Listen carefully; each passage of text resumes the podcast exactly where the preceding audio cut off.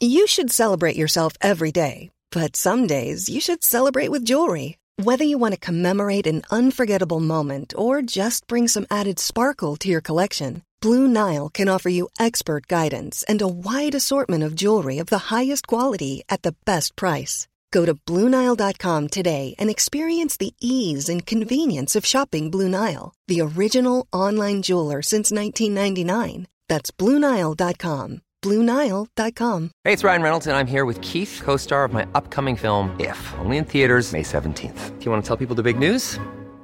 All right, I'll do it. Sign up now and you'll get unlimited for $15 a month in six months of Paramount Plus Essential Plan on us. Mintmobile.com slash switch. Upfront payment of $45 equivalent to $15 per month. Unlimited over 40 gigabytes per month. Face lower speeds. Videos at 480p. Active Mint customers by 531.24 get six months of Paramount Plus Essential Plan. Auto renews after six months. Offer ends May 31st, 2024. Separate Paramount Plus registration required. Terms and conditions apply if rated PG.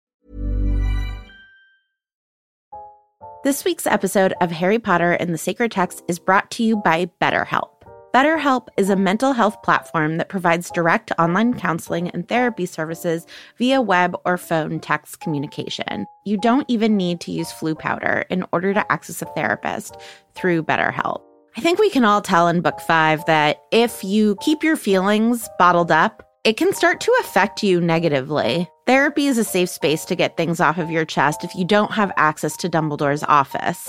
I know in my life, therapy has helped me identify patterns to help me interrupt ones that I don't feel like are healthy and find better ways to cope. If you're thinking about starting therapy, give BetterHelp a try. It's entirely online. It's designed to be convenient, flexible, and suited to your schedule. Get it off your chest with BetterHelp. Visit betterhelp.com slash sacred text today to get 10% off your first month. That's betterhelp, H-E-L-P dot com slash sacred text. Chapter 3 The Burrow Ron, breathed Harry, creeping to the window and pushing it up so they could talk through the bars. Ron, how did you. What the. Harry's mouth fell open as the full impact of what he was seeing hit him.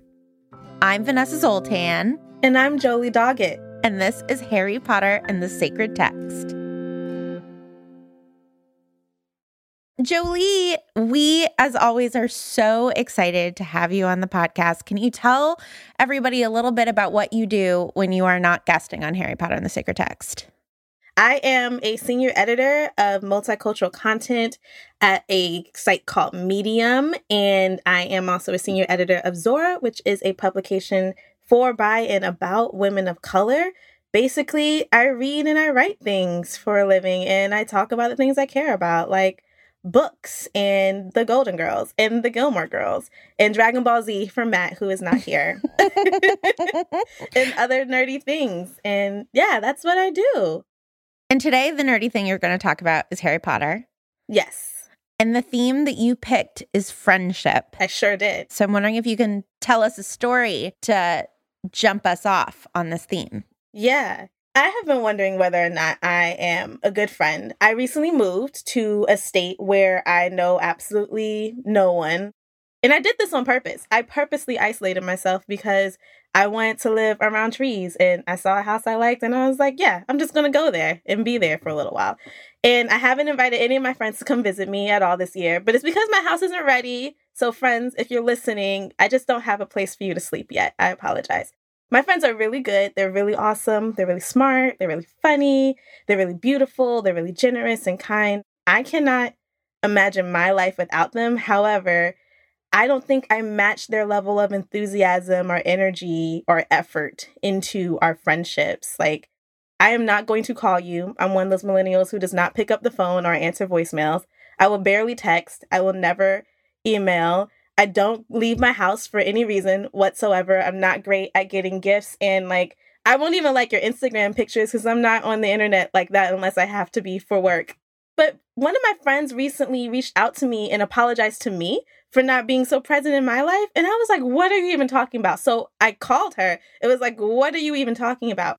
And we ended up talking for like seven hours and just talking about nothing. And it was like, whatever wall I imagined was between us, like it just completely disappeared and didn't exist. And it made me realize that maybe my anxiety about not spending enough time with my friends or doing enough things for my friends isn't actually what makes a good friendship. So that's what I want to discuss as we read this chapter and talk about the books as a whole is what makes a friendship a friendship? Is it proximity? Is it quality time? Is it acts of service? Is it spending time together physically? Is it having things in common? Is it a crisis? Or is it simply the choice to say, hey, we are friends and we love each other no matter what, no matter how many unanswered texts or phone calls or letters in Harry's case go by? And yeah, that's what I want to talk about. I want to talk about the anxiety of friendship and what is the actual definition. I think there's so much anxiety around friendship now. I feel like I've accidentally cut friends out because I don't use Facebook Messenger, right? Technology is both a way to connect and it's also a way to miss one another. And I think you're exactly right. We see that with Ron and Harry. But the genius of Ron is that he uses that missed connection as an impetus to get in touch. And right? Harry, like myself, just sat in his anxiety, is just like, oh, well, this is it, I guess. Just not having friends anymore. It's too much trouble. well, we're going to explore that because I think Harry shows a lot of signs of being a friend who reaches out. And I would like to say that I know why I consider you a friend, but we can save that for the theme conversation. Okay. I'm excited for that too. I want to talk about that because when Vanessa calls me a friend, like I immediately I get anxious. I'm like, oh, someone else to disappoint. but yes, let's talk about it. You've never disappointed me, not once. So start now. You can start now. Okay. Okay. You cannot disappoint me by counting me in for the 30 second recap. I'll go first today. All right. On your mark, get set. So the Weasleys come and they break Harry out. Fred and George go and they use just like a regular, you know, like bobby pin in order to get down and get all of Harry's stuff into the flying car. And they fly over to the burrow and Molly is so upset and she is looks like a jaguar. She's so mad and she punishes all the boys and she has them de-gnome the garden. And then Mr. Weasley comes home and is like, "Oh my god, you took the flying car. How cool is that?" And Harry goes up to Ron's room and he's like, "This is the best house I've ever seen in my life." Wow, you did it. I'm glad you brought the bobby pin because that was really important to me. Like, where did this bobby pin come from? Why did they have it? Just I love it. I mean, I miss some key things like Ginny Who. Yeah. So we still we need you. Okay, I got it. Okay, are you ready? I am. On your mark, get set, go. Okay, so Harry wakes up from his dream and sees that Ron is at his window with his two twin brothers in a flying car, and they bust Harry out of the house. But Harry forgets Hedwig, who is another woman in the chapter for some reason, which is why Uncle Vernon wakes up in the first place. But they manage to get away. He tells them everything that's been happening with the house elf, and they go to the Weasleys' house, the burrow. And Mrs. Weasley is really upset, but she still feeds Harry lots of eggs and sausages. And then they de-gnome the garden, which made me really uncomfortable, not because of Harry volunteering to de-gnome the garden, but because like de-gnoming sounds really violent. And then Ginny is really scaring me. learn all about about Mr. Weasley's job. oh my god, you got so much that I missed. Yes. Hedwig almost gets left behind. The Dursleys are all like hanging out of the window as a yeah. family. I really wanted to point out Ron's room because like he is not shying away from this redhead thing. He, like his walls are orange, his ceiling is orange, the carpet is orange. Like that was really impressive to me. I'm like, way to commit. Okay, well, so do you want to start us off, Julie? Because what you brought us is a, a set of concerns, and I'm wondering where you want to situate that in the chapter. I want to start out with the fact that the very first word in this chapter is Ron, and it's an exclamation point. It's italicized in the book. Like, Harry is like truly shocked to see his friend at his window, and not just because he's in a flying car, but because he just did not expect his friendship to like overcome the space and time of their separation. And I find that to be like a really beautiful moment in their friendship. And it's something that we see in the last book and throughout the future books is that part of being a friend is that they are always there for each other, even when the other might not think that they should be or may not expect them to be. So, yeah, I just want to get your thoughts on that a little bit. I mean, I think that one of the beautiful things about Ron is that he is so confident in their friendship that he takes Harry's lack of responding to his letters as a reason to be concerned. Mm-hmm. He's like, I know that Harry would absolutely, without a doubt, be responding to me if he could. And so something is amiss. And you know, Ron does not have telepathic powers, so he doesn't know that what's actually wrong is that Dobby has been stealing the letters, but he still could sense that there was something off. I just admire that confidence in Ron. I'm similar to you in this way. It is not what I would assume. I would be doing some real negative self-talk about how Harry's probably too busy. He's the, you know, the chosen one and I I don't know, he's probably off doing important things without me. Ron's friendship is so strong that even Fred and George, who barely spent any time with Harry last year besides having Christmas sweaters in common, like are risking their mother's punishment to come rescue him as well. And I wanted to talk about like friendship within family. Is Fred and George volunteering to come help Ron get Harry part of their friendship with Harry? Or is it part of their friendship with Ron? So I think neither. And I think that they are just game for adventure. I think they're like, what do you want to do? That sounds dumb. Count me in.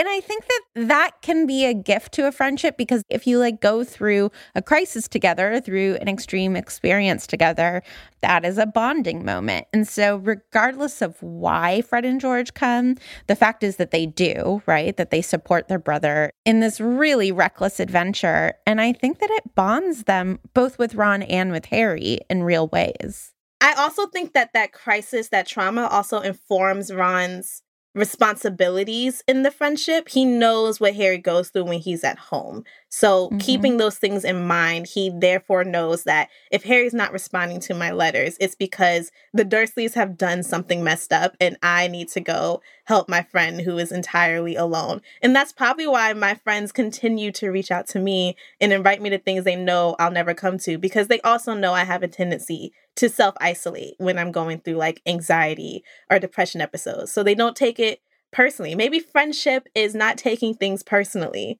yeah, I think I think friendship is is a lot about just assuming good intentions. Yeah. Right?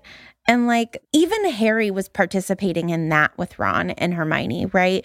In the previous chapter, when Dobby is like, Really? Do you have friends at Hogwarts? You haven't gotten any letters. Harry's first instinct is to be like, Well, they're probably busy, you know? Yeah. And then, of course, it turns out that Do- Dobby's a little sneak. But I think that is one of the things that can get friendship through a lot of hard times. I know it has with me, is other people assuming good intentions in me. That's true. I will say that Ron's confidence and assuming of good intentions gets him to show up. And in that, he learns so much about Harry, right? Harry is somebody who would reduce his summer to, you know, the muggles were bad again. Mm-hmm. But he's not somebody who lists the traumas of things that have happened to him.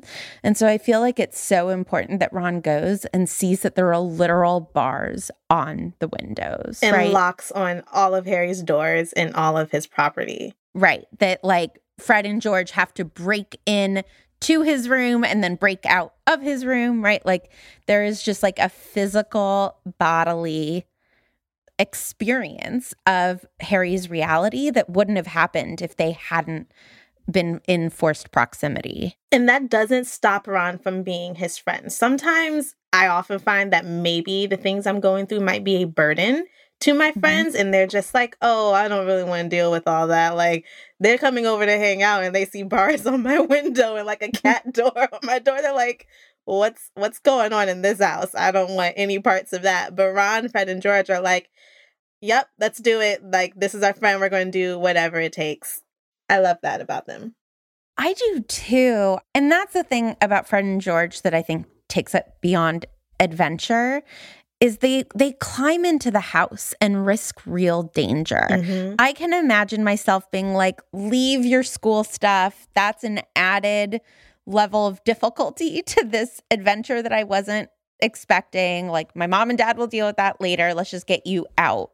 Mm-hmm. But instead they're like no, we're doing the whole thing and we're doing it right. And it's an impressive Gryffindor amount of courage. You know what, Vanessa? If you showed up to my house and you were like, leave your school stuff, we're just going to get the bars, I would understand. I'm like, yeah, Vanessa doesn't want to risk like breaking and entering into a stranger's home. She just wants me and that's it. And I'll be like, okay, cool, that's fine. Maybe friendship is also just that level of understanding the other person's needs and concerns at that time.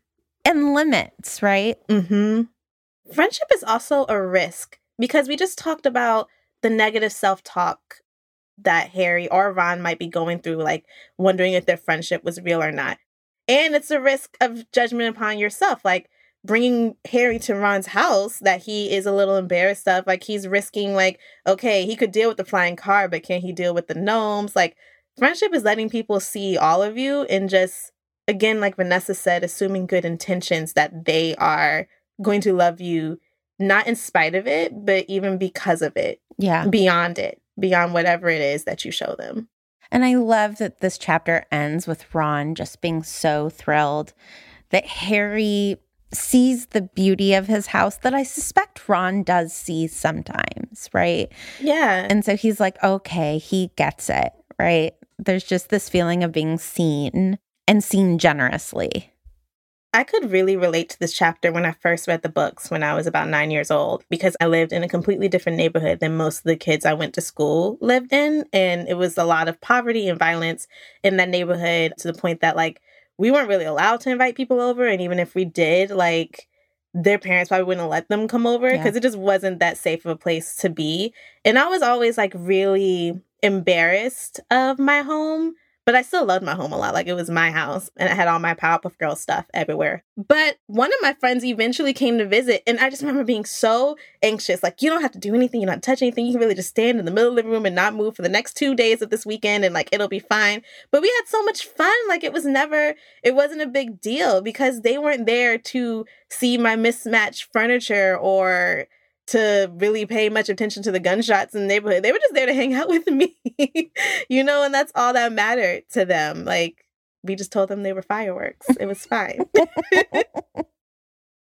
I mean, the other thing that I think that is vulnerable, right, is like being a guest in someone's house. And I think that Mrs. Weasley emerges as like the genius of this chapter in terms mm-hmm. of managing relationships, right? She is full mom to her kids and she is not a mom who would describe herself as a friend to her kids mm-hmm. she, right like she's like we're not friends you are my children and it is my job to keep you alive and set you up to support yourselves financially and like be respectful and she takes those responsibilities so seriously and then with Harry, there's just a totally different attitude. And she certainly doesn't treat Harry as one of her own children, right? Mm-hmm. Ron, Fred, and George are in trouble and they have to go de-gnome the garden. And Mrs. Weasley says, Harry, dear, you go to bed. It's not your fault that the boys, you know, came to rescue you. but I think that even if it had been Harry's fault, she still would have made this exemption. And so I'm wondering if, do we want to classify this relationship as friendship, how would you classify this relationship between Mrs. Weasley and Harry? I think it is possible to be friendly without being friends. Mm-hmm. I'm that on a regular basis to coworkers, to people I meet on the street. I'm a nice person, even to people I don't like that much. Like I can be friendly to you without needing to be your friend, without crossing whatever boundary of a relationship that we have. I know Mrs. Weasley, because of her life experiences, knows how far a little kindness can go. And she is going to share that with Harry, regardless of what their relationship is. Even if Harry can't stand her because she just yelled at his best friend and his brothers and he's feeling a little awkward and embarrassed, like she knows that she still needs to put her most friendly face forward for this child. Harry's a child in this moment. So, and she is the grown up and she does what needs to be done here.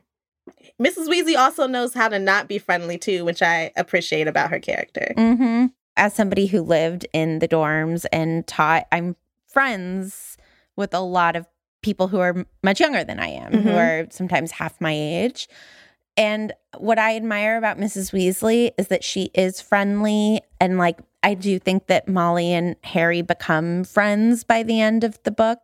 And yet she still acknowledges the generational difference between the two of them and uses that generational difference to feed Harry, to show up for him during the Triwizard tournament, Mhm. to support him. She knows it is a friendship or a caring relationship in which more of the burden and more of the responsibility is on her. And I love that. I think that's a good point about friendships too. Friendships aren't always equal. You know what I mean? Like the responsibility shifts and changes. There will come a time when Harry needs to show up for Ron.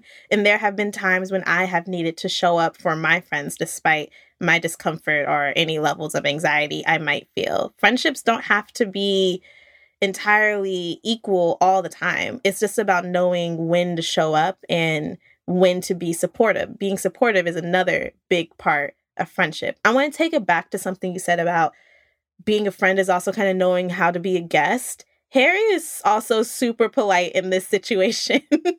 I would have just eaten my food and gone to bed. I wouldn't have. but like he totally could have and would have been justified in it.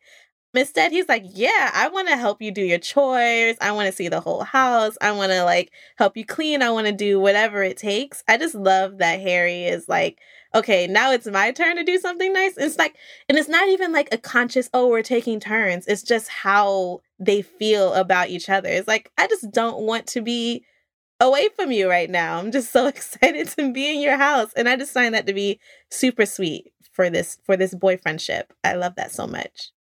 I do too. And it, you know, the text says like Harry didn't feel sleepy. He felt so awake. Mm-hmm. And it, right? Like, of course he did, right? Like, he, he's running on adrenaline. He was just rescued and went in a flying car with these two older boys who he looks up to and his best friend. Like, who could go to sleep right now? Not me.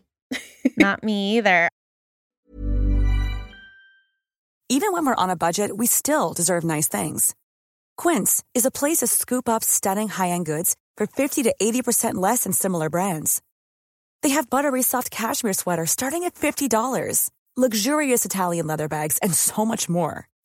Plus, Quince only works with factories that use safe, ethical, and responsible manufacturing.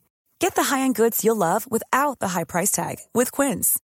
Go to quince.com slash style for free shipping and 365-day returns. Hey, it's Ryan Reynolds, and I'm here with Keith, co star of my upcoming film, If, only in theaters, May 17th. Do you want to tell people the big news?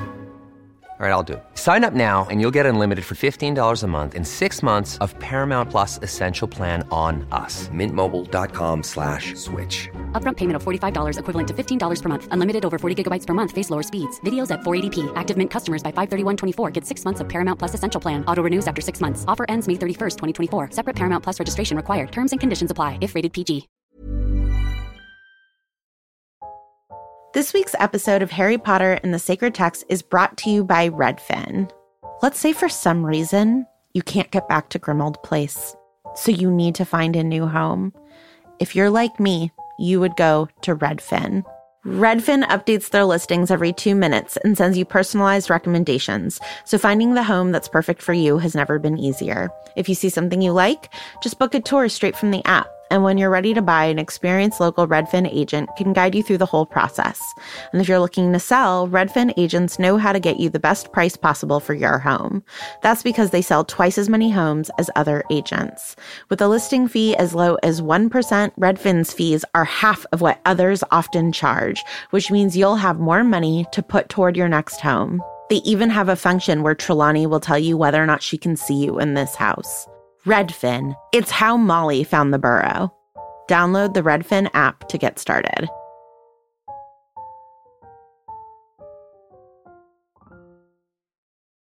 So, should we talk about how complicated this de-gnoming scene Yep. is? Yep. Because as a friend, if I were having to de-gnome a garden and I saw the process, I would be like, one, I don't want to do that. And as my friend, I hope you can respect that. But two, as your friend, I would like to point out how incredibly inhumane it is what you're doing. And yeah, let's have a discussion as we sit in this lovely garden full of gnomes. I mean, it seems like a moment of like cross cultural confusion, right? Like Harry justifies it. Harry is like, I thought it looked really violent, and then a gnome bit my finger. And I was like, never mind, the Weasleys are correct. But also, we know that what they do is not only inhumane, but it's ineffective. The gnomes start crawling back over the wall by the end of the day. I would point out that Harry also just trusts Ron. Like he just trusts Yeah. in his friend enough to know that like whatever he says must be the right thing, which is maybe one of those downsides of friendship a little bit. Especially in Harry's case, because he's a little ignorant of the ways of the wizarding world. So he has to trust someone else's perspective on this. Yeah, it's not effective. It's super violent. And all I kept thinking is, where is Ron getting his information from? Harry trusts Ron, but who is Ron trusting in this situation? He says it does not hurt the gnomes. So what if he throws one and they land on the fence and like get impaled? I think that would hurt the gnome. One of those gnomes could have died if he hit the stump instead of going past the stump, George or Fred, whichever one of you was trying to get past the stump. Like they could have cracked their little gnome skull open. I don't know enough about the gnomes not to be on the gnome side in this situation. It just made me think about in friendships, sometimes we do things that we don't like to do or that we sometimes don't think is right. And sometimes being a good friend to yourself means speaking up for yourself and asserting those boundaries, which Harry didn't do because he didn't have any. He was just there for a good time, which is typical 12 year old boy stuff. It's fine. Yeah. I mean, it makes me wonder what Lockhart's book says about de-gnoming a garden, right? Because Fred and George are like, no, mom, you don't need to look it up. We know how to do it. Mhm. And maybe they know how they like to do it. But again, it's obviously at minimum ineffective and at most like deeply, deeply violent. And so, not that Lockhart necessarily gives great advice in anything he's written, but I just like wonder what other expert advice is on how to de-gnome a garden. Because I agree with you. This is a great metaphor for the complicity that you can get in in friendship. Can we also talk about another a misstep in friendship, if you will? It's when Harry leaves Hedwig behind in the house. I was so surprised. I actually went back. I was like, I know I read that wrong. I was like, maybe Hedwig just made a noise when they let her out the cage. And that's no, like he was about to get in that car and leave that bird in the house. And Hedwig was like, no, come get me. I was so surprised by that. That's his first friend, his only friend in that house the whole time. And he was doing such a good job taking care of her in like the earlier chapters of like feeding her and like talking to her when she got restless, defending her when Uncle Vernon got mad. And he just left her behind. I don't really have much to say about this except my rant of like, how dare you leave leave Hedwig behind. But friendship is also about making mistakes and correcting them because he immediately went back and got her when she spoke up for herself. So yeah, that's my rant. But I would like your thoughts on that, Vanessa. Oh, it's horrifying. I mean, one of the things I can say is like it like seems typical middle school behavior if we are thinking about Hedwig most importantly as Harry's friend that like a friend you're more excited to see comes around and you hurt mm. the friend who you were already hanging out with, right? A rule in my house growing up was you can never cancel plans for better plans, mm. which implicit in that rule was that sometimes quote unquote better plans, plans that feel better come around. And like Ron showing up is just more exciting than thinking about Hedwig. And I think that we all have that more base version of ourselves where there are some friendships that feel more exciting or more complimentary. And so we ditch the people who we can count on and who are always there for us for the new shiny thing. Mm. Friendship is also about forgiveness. We know that Hedwig eventually forgives Harry. She forgives Harry multiple times throughout All these the time. all the time. I was really fascinated this time about Mr. Weasley's job and how he has one other person in his office with him. And I started wondering like are they friends? Like they spend a lot of time together. They're the only people doing this job that no one really wants to do and no one really respects that much. And I know Perkins is a bit older than him. I kind of just want to talk about friendship in terms of like coworkers. Like, I wonder how to effectively develop a friendship among coworkers or develop a friendship out of a casual situation. Some of the most pleasant friendships I've had have been situational, right? And they're people who you're friends with because you're roommates, because you can't afford an apartment on your own and you meet each other on Craigslist, or Mhm. because, yeah, you're sitting next to each other. And first of all, I think that Perkins and Mr. Weasley definitely have a deep attachment to each other. Mhm. Perkins helps Mr. Weasley later in the series, right? He gives Mr. Weasley the information that the trial is moved You're right. they seem to be two people who help each other out. And I I think sometimes we only get tested about whether or not the friendship is going to emerge after the situation has changed. But I also just want to advocate that it's okay to allow friendships to be temporary in that way, right? Like Matt would talk about the importance of loving your neighbor.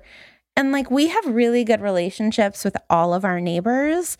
And if we were to move, I wouldn't keep in touch with them, but I would hope to become a really good neighbor to my new neighbors, right?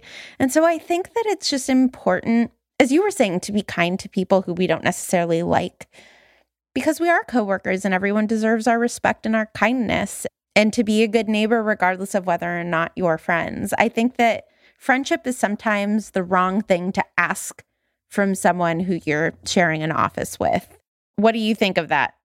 I think that all of that makes a lot of sense. I especially love what you said about allowing friendships to be temporary, like allowing things to kind of fall apart as they will or just move on naturally as they do.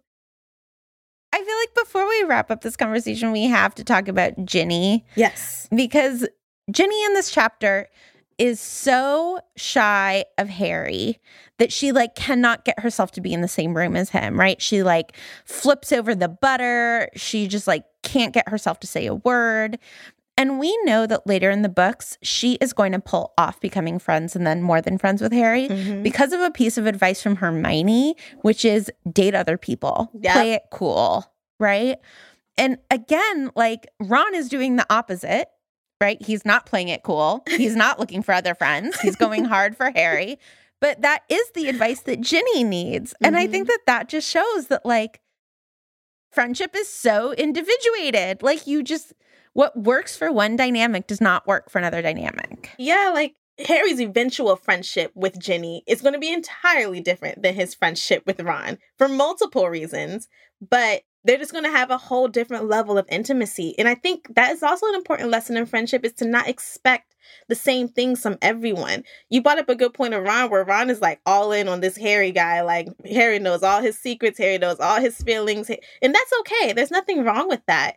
But for some friendships, we need to get our extroverted time with someone. We need to get our introverted time with someone else. Like, I am not the friend who is going to invite you to a big extravaganza or go out clubbing with you, but I am the friend who is going to, if you want to sit and watch hours and hours of Netflix together and not feel guilty about it, I will order the Chinese food and like I will be here for you any time of day that you want to do that. That also brings up a good point of just recognizing your strengths in the friendship. Yeah.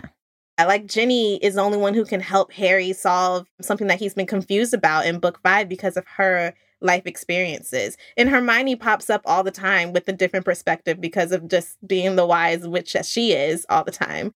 So yeah, I like that Ginny teaches us that you need different things from different people. In this book itself, Ginny teaches me that being shy is not a reason to think that you are alone or lonely. Like Jenny starts out like super shy, but that doesn't mean she's not deserving of love and friendship. She becomes like the most popular witch at school within like two years or so. So to me, it's a lesson just being yourself. And hey, she still gets the guy in the end. I love tracing Jenny throughout this book, right? Because she also like goes for it with Harry, right? She sends the Valentine. Yes. You know, and then she pulls back. So I think that the other thing that's wonderful about friendship, because we don't formally break up with people in friendships, you have the room to like come on too strong, like sending a Valentine with the dancing troll or whatever she does and then walk it back right? If if harry and ginny had gone on three dates and then she sent that valentine he would break up with her. But because they're in this like not that place right like the relationship has more elasticity to it which i think is one of the most beautiful things about friendships is that we can you know wax and wane in each other's lives it makes me realize that friendship is also a choice. It's just a mutual decision that two people make to just be in each other's lives and care about each other until one or both of them decide to not make that decision anymore. Yeah. Wow. I continue to choose friendships in my life. I choose to be myself like Jenny and to love my friends in the ways that I can love them and be supportive in a crisis. And yeah, just be the best friend that I can be.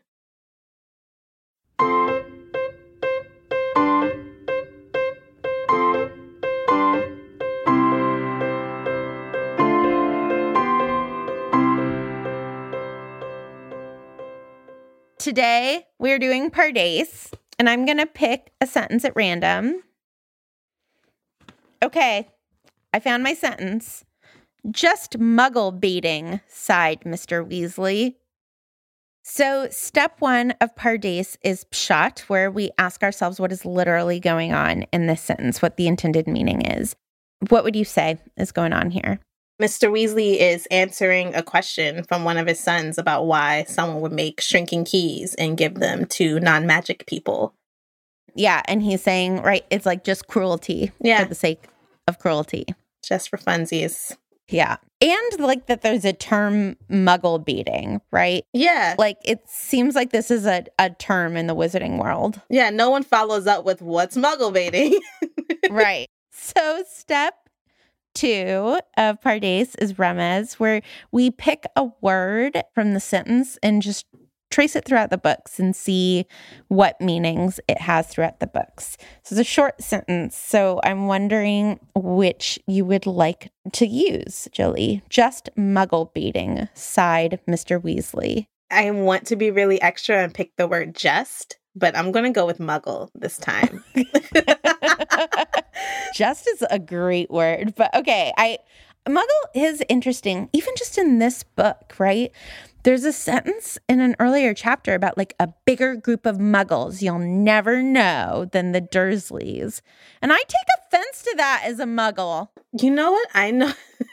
you know what I noticed in this book? The chapter before, when Harry gets his letter from the Ministry of Magic, they use the term muggle in the letter. And I'm just like, wait, so it's not just like a colloquial term. It's like, oh, this is official. Like, this is the official word that we use for these people who we just don't consider people in this situation. And I found that really surprising how, like, the government is also, like, into this whole classifying and declassifying of groups of people, which we see get extreme in later books as we go on. Like, it just shows me how insidious language can be. Like, it can start out one way and then it just gets to be a completely different thing. I'm also just thinking, right, like later in the books, we're going to see the wizarding community have to obliviate the muggles in book four.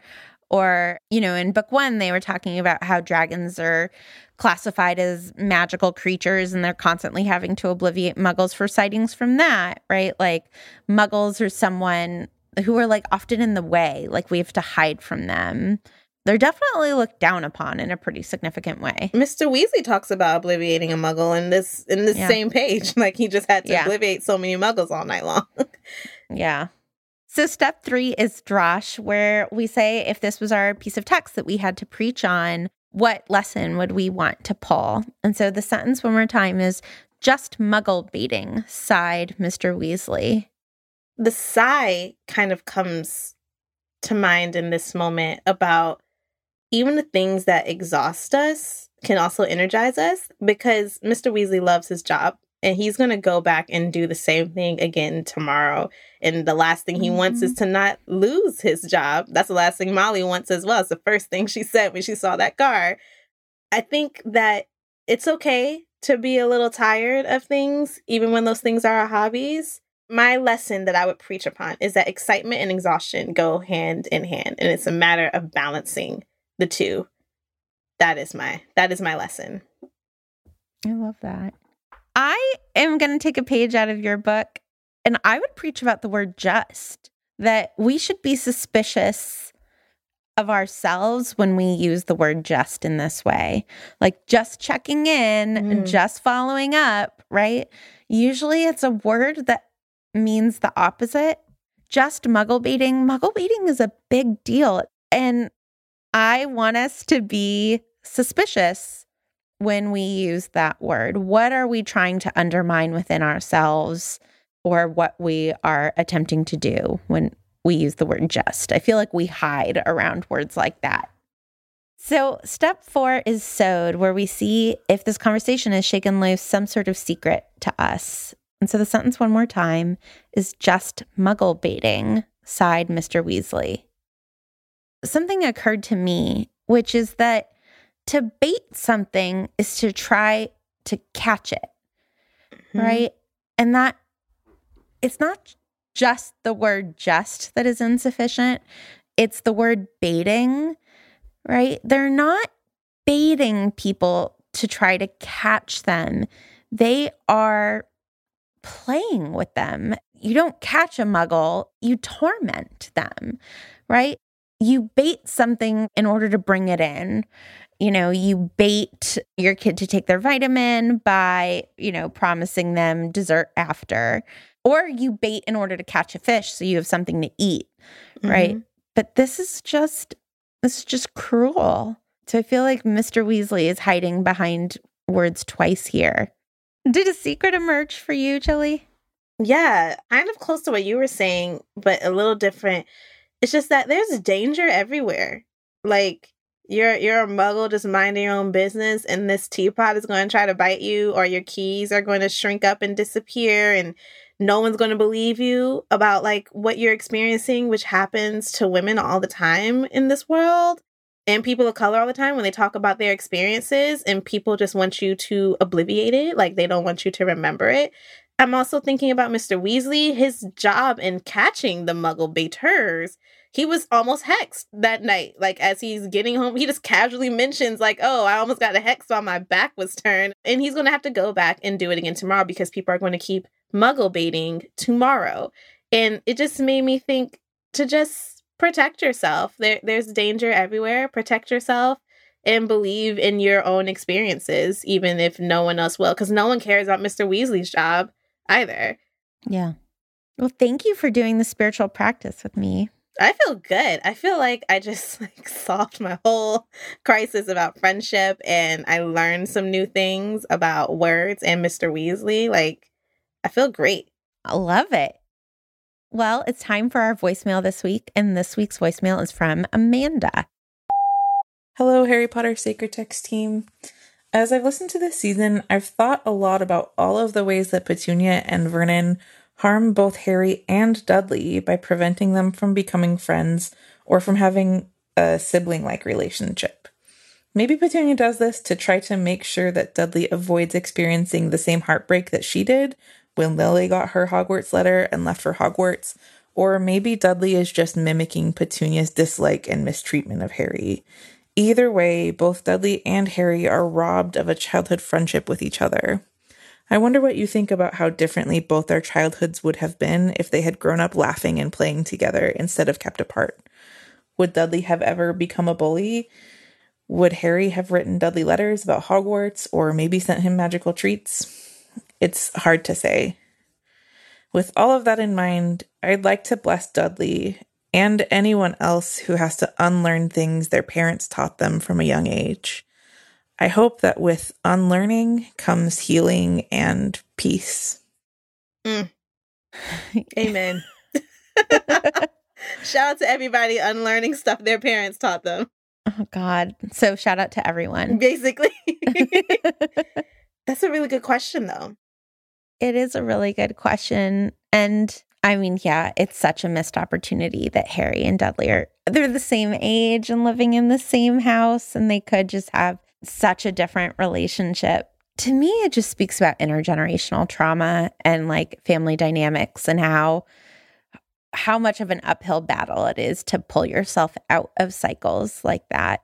I feel like my relationships with my cousins, which they're not good relationships, I if ever I were to trace them, I'm 100% sure that the toxicity, like in our generation, is 100% because we were raised by Holocaust survivors, mm. right? And so there was just like a sense of limited resources, including in love and attention, right? These are really hard systems to break out of. And so it does not surprise me that Petunia is trying to raise her son to believe that he's better than magical people because she felt lesser than. Yeah. What do you think, Jolie? Well, first, I really love what Amanda pointed out about how what if Petunia, in her own way, is just trying to protect her son from her own heartbreak? And that really is what happens with our parents when they let their fear dictate their parenting. They're really, at the end of the day, just trying to protect us in the only way they know how, which is to keep us avoiding whatever they've experienced.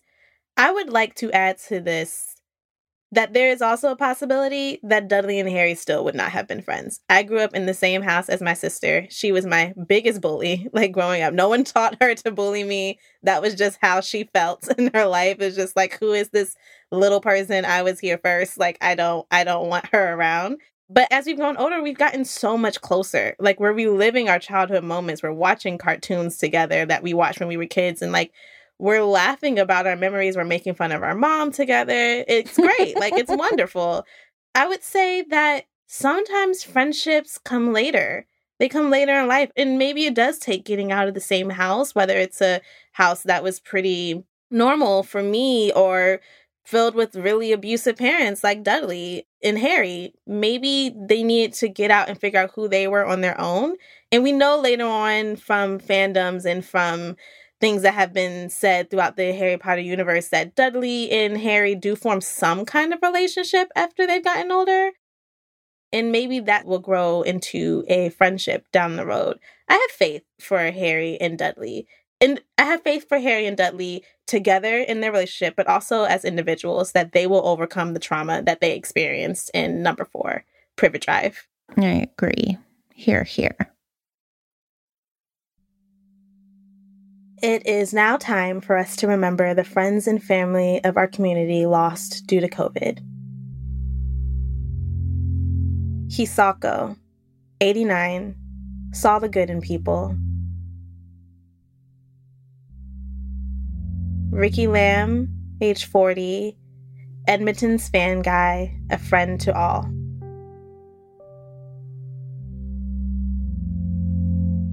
Alex Pierce, age 35, a disc golf fan who served in youth and family ministry.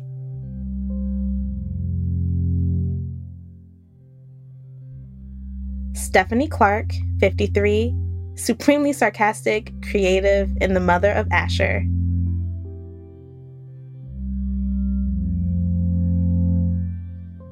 John Calvin, age 64, a father, grandfather, and spiritual accompanist.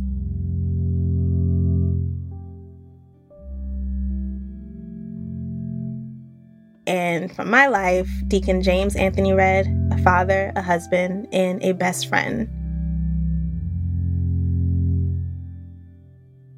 May their memories be a blessing to everyone who loved them.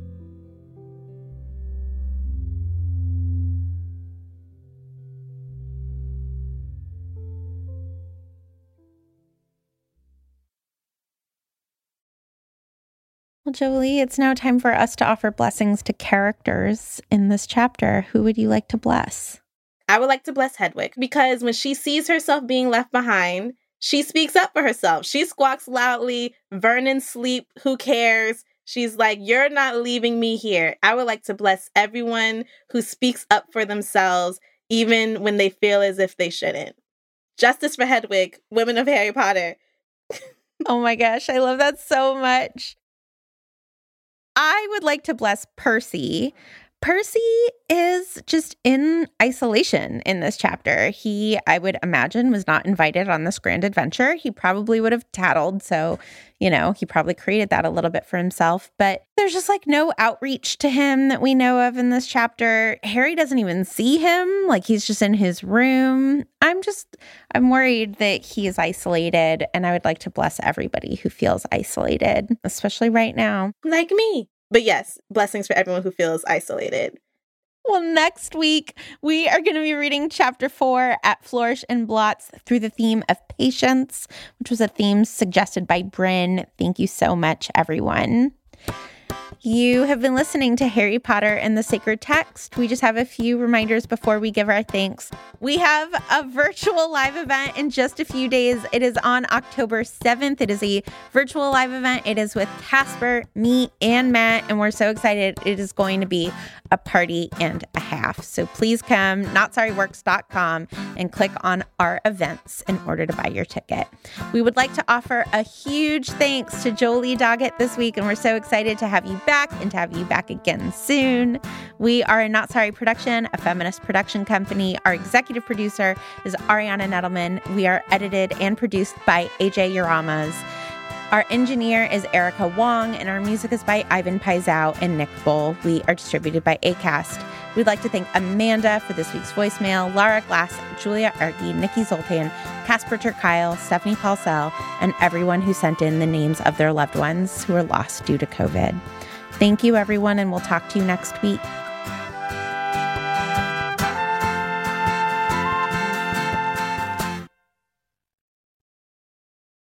The Jolie edition. It's- I'm kidding. We like you, Matt.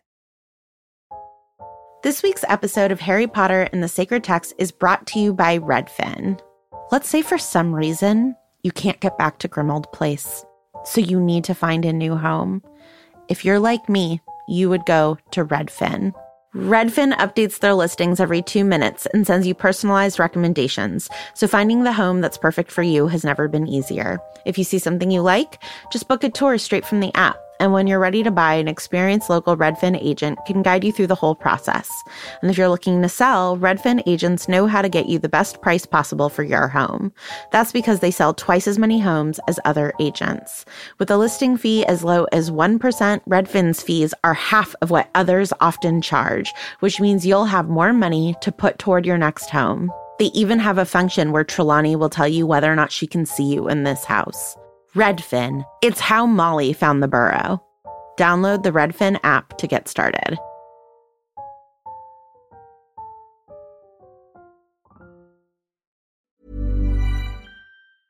Hi, I'm Daniel, founder of Pretty Litter. Did you know cats tend to hide symptoms of sickness and pain? I learned this the hard way after losing my cat, Gingy. So I created Pretty Litter, a health monitoring litter that helps detect early signs of illness by changing colors, saving you money and potentially your cat's life. Pretty Litter is veterinarian developed, and it's the easiest way to keep tabs on your fur baby's health right at home. Go to prettylitter.com and use code ACAST for 20% off your first order and a free cat toy. Terms and conditions apply. See site for details.